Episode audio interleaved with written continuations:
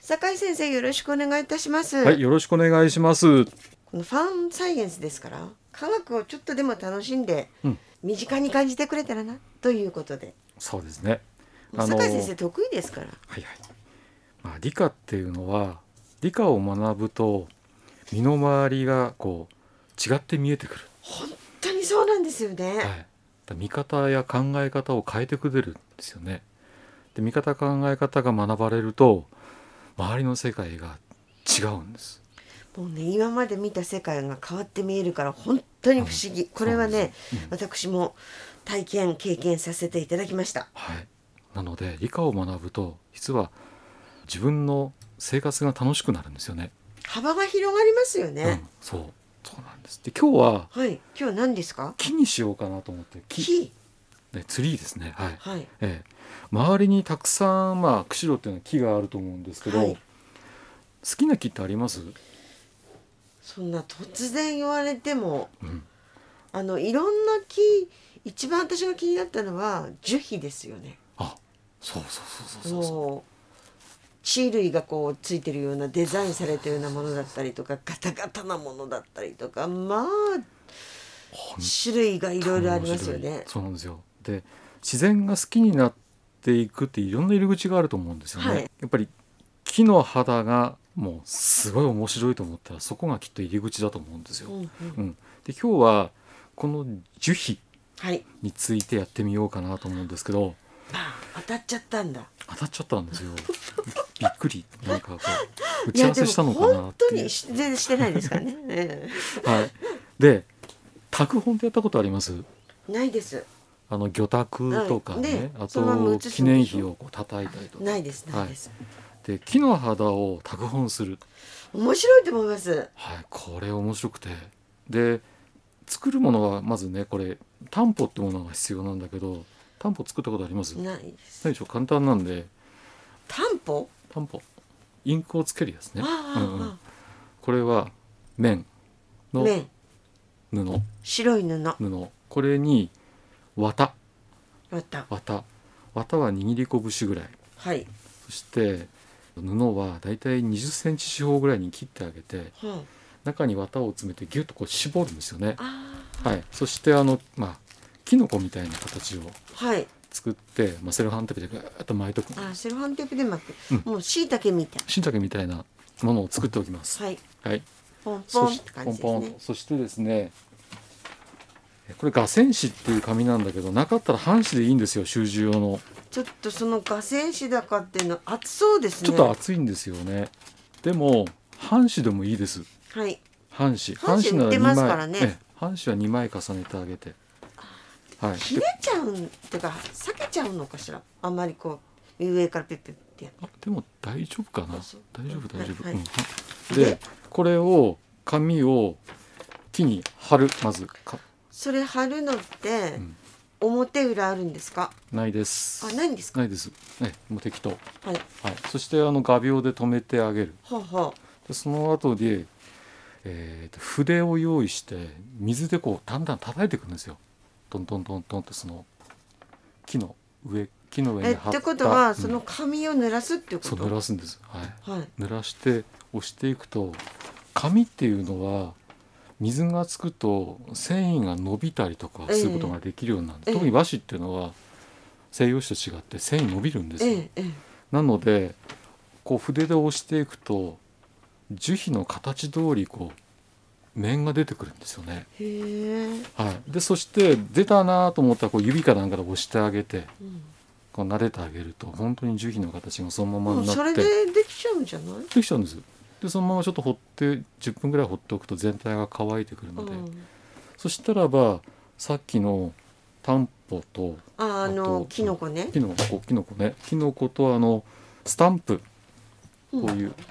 油性のスタンプよく皆さんがあのね反抗するやつはい叩いてトントントントン黒黒がいいかなって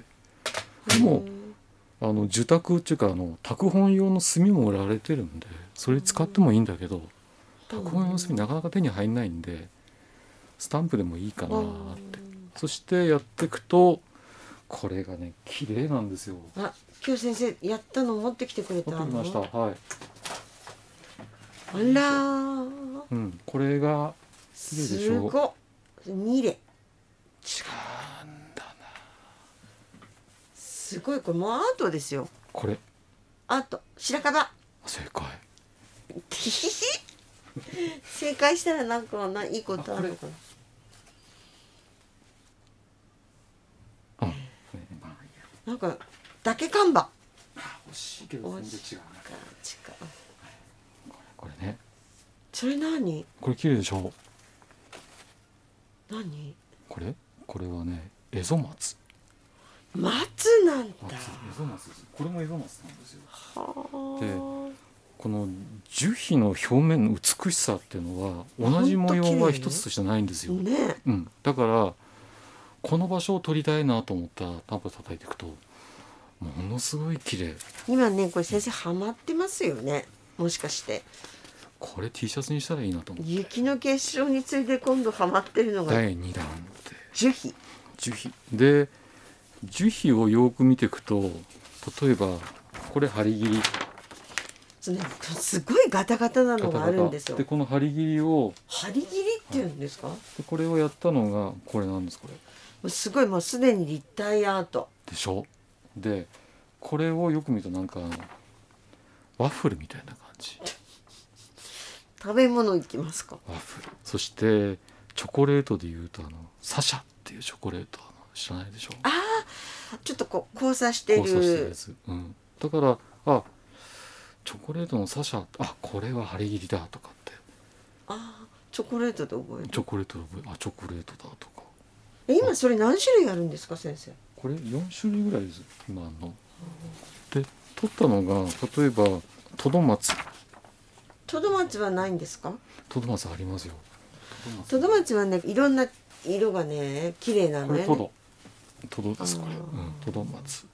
でトドマツってよーく見る面白といこう迷彩色みたいなそなんだよね、うんだからみもうその辺見てるあトドマツだってすぐ分かるんですよう、うん、逆にエゾマツは分からないエゾマツはさっき言ったあの鱗状なんあですよはいはこんな鱗状だかいはいらこれを取ってみるとさっき見たすごい綺麗なんですよこれ模様が、ね、綺麗でしょうん、だからエゾマツはこう鱗状トドマツは迷彩って覚えておくとあもう森に行ったらあこれだって分かるんですはあとこれこれ何か分かりますこれ見たことあるんですよ私つるんとした感じのでしょそう何のでもなんと木かなくわかいです抹茶を振りまいたような感じそうそうそううん、これが楓板谷楓ああだからあ抹茶抹茶パウダー